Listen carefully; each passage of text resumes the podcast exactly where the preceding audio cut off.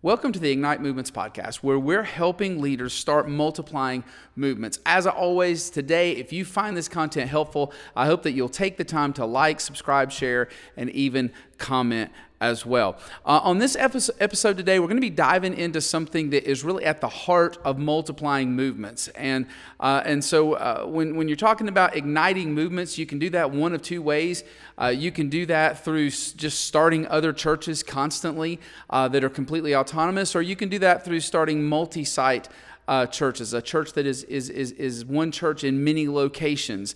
Uh, and so both of, the, both, of, both of those are awesome. Both of those advance the kingdom. Uh, today we're going to drill down specifically on the multi site concept. We may deal with the other one in, in another uh, future episode, but today we're really going to drill down on that multi site concept. And so before we get into the details of some of the things that you need to think through, I uh, want to just kind of take you a little bit on our journey. Doesn't mean it's the right uh, way to go about it, but I just want to make you aware of kind of where we're coming from. Uh, when we started Northridge Community Church in 2008, we immediately said we're going to be a church that starts churches. Uh, and so uh, there's going to be more than one of these. And we, we declared that right up front, which was really, really helpful, by the way. Uh, if you go ahead and tell people that right up front and say, this is who we're going to be as a church, uh, it, it, does several things. One, it, it, encourages other people to jump on board that are interested in that kind of thing. We literally had, I'm sitting in a campus today where um, we had families start to come to uh, the original campus and say, hey, we heard that you all start churches and our area needs a church like this. And so, uh, and so first of all, you kind of get a reputation for that. You draw people who are interested in those kinds of things. But it also just helps people understand right from the start we're going to be a very unselfish church. If that's not your thing, if you're looking for something just to become a mega church and, and that kind of thing, then, then you know, this is probably not going to be the, the type of thing you're going to be interested in. And so uh, it, it, just sets the tone right up front so that when you go to do it, uh, it's not as shocking. Uh, I remember telling our, our leadership team or in the early days, when it's time to start another campus, I'm going to come to you and say, okay, it's time. We're going to start another campus. And you're going to tell me, we don't have a budget for that. And I'm going to tell you, we didn't have a budget for the first church at all when we started it. So, you know, it just just going ahead and getting that mindset that hey, we're going to take steps of faith. It's going to be hard, it's going to be a stretch, but we're going to do it. And so, by 2012, uh, our original campus was really really packed.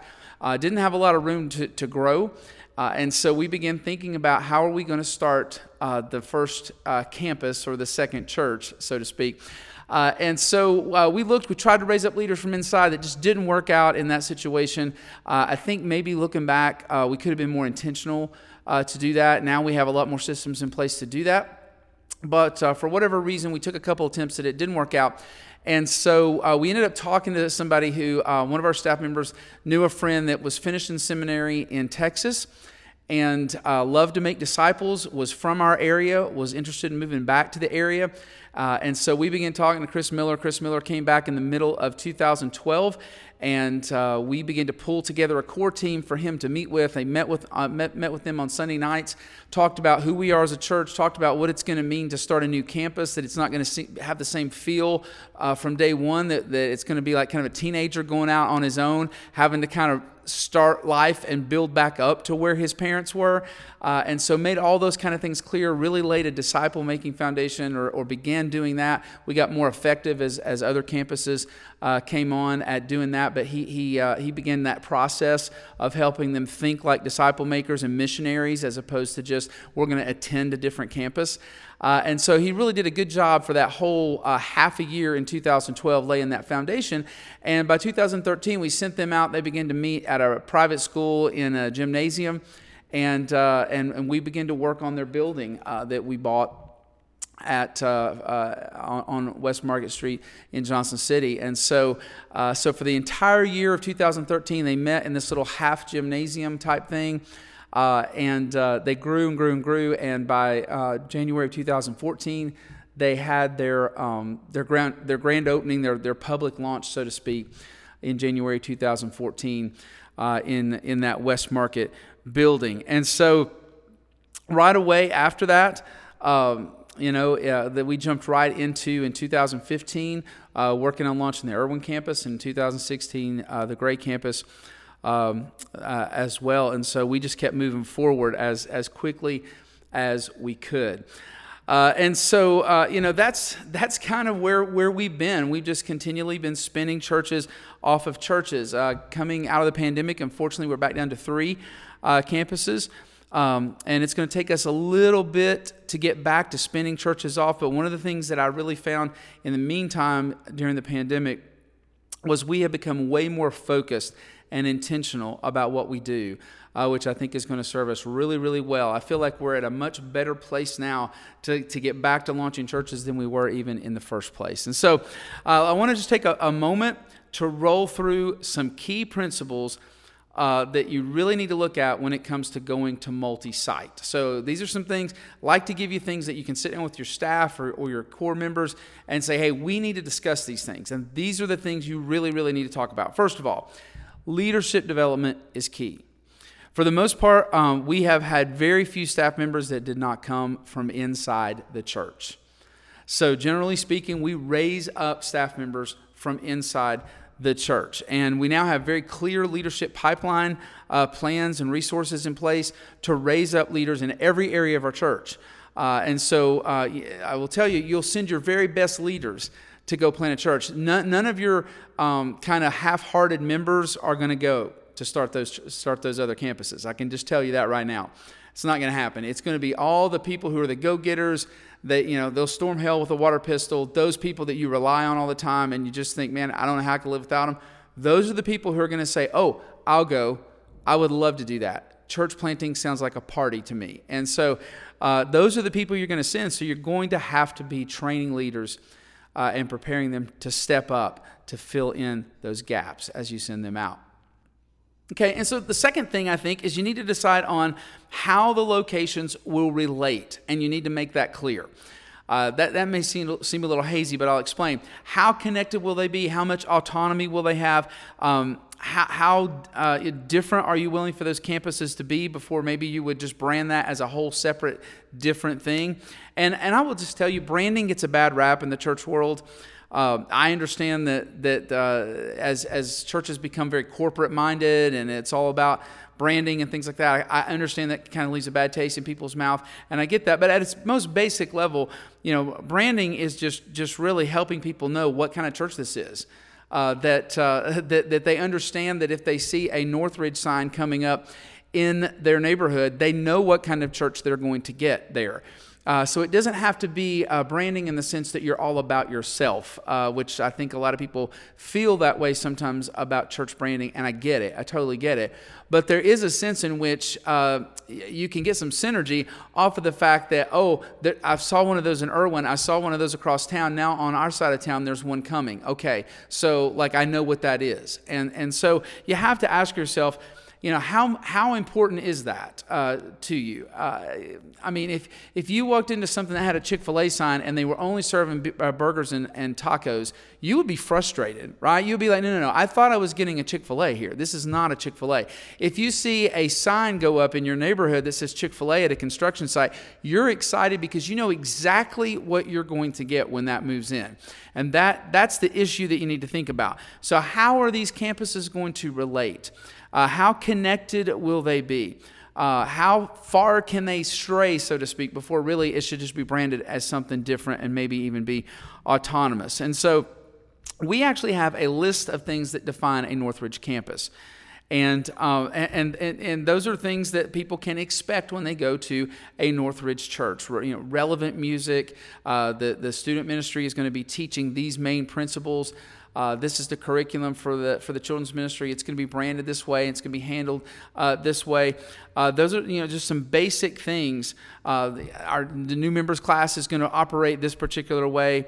Uh, on and on it goes. Just you know uh, and if if a particular campus struggles with part of that if they're saying hey just to be honest we're finding that that new members class has some huge flaws in it. When we teach it there's a lot of confusion. Then we're going to come back together um, as a network of churches and we're going to work on that. Now I'm not talking about a lot of bureaucracy or extra meetings for people. I'm not talking about like that all the staff has to come together to, I'm talking about probably the campus pastors for a new members class, for instance. The campus pastors will get together and revamp that thing and, and get a new one produced. Uh, that, that they're happy with. And so, uh, not talking about a ton of extra meetings and that kind of thing, but just coming together and saying, we're going to work on that.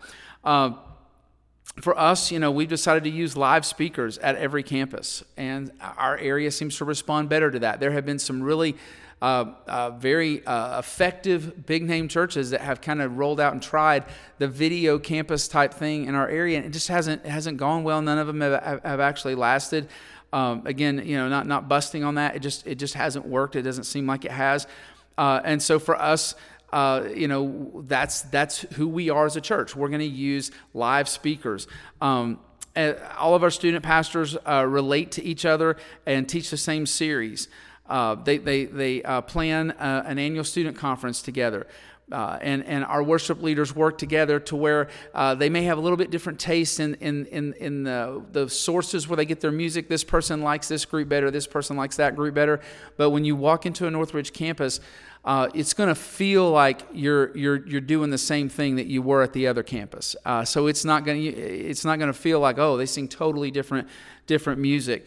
Um, our campus pastors preach the same series, and we all agree on those in October, and it, and that's actually really exciting. There there have been years, literally, where as the leader of the organization, not one single one of my ideas carried the day in that meeting, and I preached an entire year of things that I didn't, I, I had no input on. I mean, I had input as far as like, yeah, I approve that, I like that, that kind of thing, but but it wasn't my idea. And I found that that challenged me, it stretched me, it caused me to speak on things that I typically wouldn't speak on because sometimes we just get in ruts, right? And so this kind of got me out of some ruts. Um, our goal is to get benef- the benefit of working together and sharing ideas across campuses without it feeling like that everything gets handed down and can't be questioned. That's the part we, we don't want that. We want the cooperation without the red tape. Uh, and so far, uh, we've been able to get that. Now, uh, you know, I can't stress how important it is that you communicate what is expected in this area before you get started. How, how everybody's going to relate, how everybody's going to work together, and what those expectations are. Absolutely important that you get that out uh, and everybody understands that as you're starting new campuses. Um, you, you, may want to start a looser network of churches than what we have uh, and have a lot more freedom and maybe have them all branded differently. And, and, but you're still one corporation. Uh, that would still be multi site, it'd be very loose multi site, uh, but it would still be multi site. But just be clear about how you're setting it up and what the expectations are. The second thing I think you need to talk about uh, is uh, you need to get your systems down before you get started. And this is this is again uh, last uh, last episode we talked about some things that I said this is not the sexy side of church, and I know for a lot of uh, of church planters this is this is the, the the draining part, like systems. Oh, fantastic! You know, financial systems, assimilation systems. Um, you know, computer systems. Like, what are you going to use to uh, to to keep up with everything? Uh, you know, how's your how's your staff going to hand in receipts? Uh, what's the process of starting a new campus? Uh, what what does our leadership pipeline look like? How do we train uh, train people for the leadership team? Um, how do we approve expenses? Uh, how does someone become a member? How do you handle baptisms? How do you expect offerings to be handled? Uh, just all those systems. How do you train volunteers? And so it's so important that you really think through how do we, you know, what do we do and all with all these systems before you get started? Because you can't start becoming multi-site and and and say, oh, you know, we hadn't thought that through. Um, and so just very, very, very important. I felt like I had really. I'm a very systems minded person. I thought, thought I had thought through a lot of those things, and I'll have to confess that the deeper we got into this, the more I realized there were more things than I had originally thought of that needed to be dealt with up front. Uh, also, I would advise that, that someone uh, needs to move to be the network leader before you move to the third campus. Before you move on to starting a third campus, someone needs to just to, to make that transition and say, okay, I now just lead the network. I don't lead a campus. Uh, and that's going to be a hard pill, to swallow because obviously you're basically talking about an additional salary and you're saying this is not a good time for it. We could be expanding, we could be reaching new people, we could be starting another campus. But I will promise you, you cannot, you do not want to go beyond two campuses without that position in place. It, it's a hard pill to swallow. It's absolutely essential to keeping everything laser focused and everybody working in unity. It's very hard to keep everybody on the same page when you're trying to lead a campus and also lead the overall church. I can promise you that. And I would also say if you're teaching on video, I would do that when you move to start the second campus. Um, that you just go ahead and make that move. You're the, you're the video teacher and you oversee the, the, the small network that is getting started there. Uh, another thing I would say is pick your locations based on where God is working. Pick your locations based on where God is working, not where you think a church like yours needs to be uh, or where you would like to be. Be very careful about that. It's very easy to just look and go, oh, well, the natural thing would be, you know, next we would go here. People ask me that all the time, where y'all going to go next? And my answer is always the same. We're going to watch where God is working, and wherever He's working, that's where we're going to go next. And so um, we've had groups of people actually ask us, please come to our town and start a Northridge campus here. And we've sat down with them, we've talked to them, uh, we've tried to make sure that we're on the same page as far as philosophically, especially in the disciple making piece. And it just wasn't there. It just was not there. And so we said, look, we're, we're just not to, we're just to hold off. Uh, and so, yeah, it, when you have a group of people saying, "Hey, we want you to come," start, I mean, you would just think, "Oh, yeah, we're going to go do that immediately." That's that's the next place. But uh, if things don't if things don't match up and God's not working in the way um, that um, that you would, you would like to see, then yeah, maybe that's not the best idea. Our, our area is not a massive metropolitan area for those of you that are watching outside the area. So, um, you know, we might start another church that's less than 10 miles away. And I know in some places that's crazy. Like you would normally go, okay, it's got to be 20 miles away before we start, start one. Uh, but it might just be 10 miles away. Uh, we've got eight elementary school districts in the Johnson City area eventually we might have one in every one of those in, in every one of those school districts i mean i, I don't know uh, but uh, if god is working in that area and we're seeing disciples made there we'll do it uh, so it doesn't have to be obviously we're not going to put one right next door but it doesn't have to be um, just miles and miles and miles and miles away uh, for, for us to start one. Um, and we're not just going to pick up and, and go to an area and try to force something just because we think that's the next thing on the agenda. Uh, the other thing is, is just choosing your meeting locations wisely. This is a huge issue, um, and you might want to, as you start to talk about, hey, this we want to become a church that starts churches. You might want to go ahead and map this out first. Um, know your area. If you can rent a school, I would say do it. I would say do it. Make sure that you're a huge blessing to that school. Make sure you take care of that facility so well that as soon as you move out, they want another church to move in. Uh, but uh, in, in the area where we started the first two campuses, schools will not rent to churches. And so that was out. Uh, and rent inside the city in, in commercial spaces is going to be one to two dollars a square foot every month.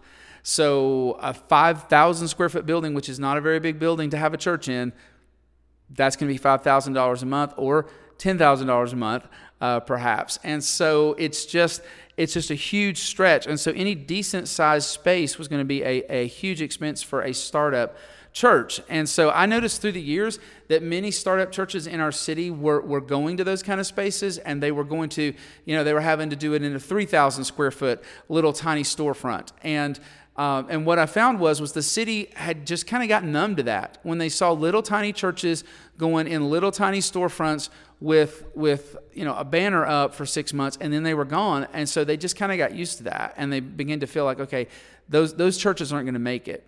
So when we came along we couldn't rent we couldn't rent in schools. We couldn't afford to rent commercial space uh, in general and so we we uh, we started looking at, at, at buying buildings uh, and and we found a warehouse that we could convert, and the mortgage would be twenty eight hundred dollars. And so, uh, our so our choice came down to we could rent a hotel conference room for about four thousand dollars a month, uh, or more on on the five week uh, months. Uh, and so we could we could rent for four thousand dollars a month, or we could pay a twenty eight hundred dollar mortgage. And so we chose to do that. And actually, one of the things that I think that really helped with that was again the city was used to seeing uh, church plants come and go, and I think they felt like right away, oh, this one must be serious. They're moving into their own building, like so. Uh, and it's it was about a ten thousand square foot building, almost 10,000, 9,000 something so decent sized building to, to, to, really, really get going. And so um, I just think that, that it's very, very important to know the history of what has happened in your city with church plants and know what has worked and what hasn't uh, before you start spinning off churches. Now, if you're spinning off ca- cafe style churches, uh, you can meet in any restaurant or coffee shop that isn't open on a Sunday morning. So, yay. Uh, so that's, that's one of the reasons that those, those styles are, are becoming uh, so popular. And so, you know, it's something, something to think about. Also, some churches are actually starting businesses and then and starting churches in the business that they start.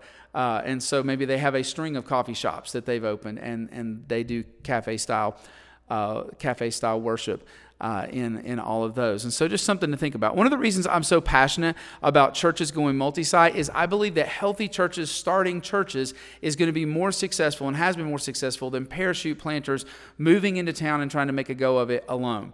So, when you're starting a a, a, a, a church for a church, there's a lot of accountability right? So, like, you know, sometimes you may have an outside board if you're a parachute church planner and, and they check in on you every once in a while. But if you're starting a church for a church, I know when we started that second church, Chris Miller and I talked all the time. How are things going? What's going on right now? What next step do we need to take?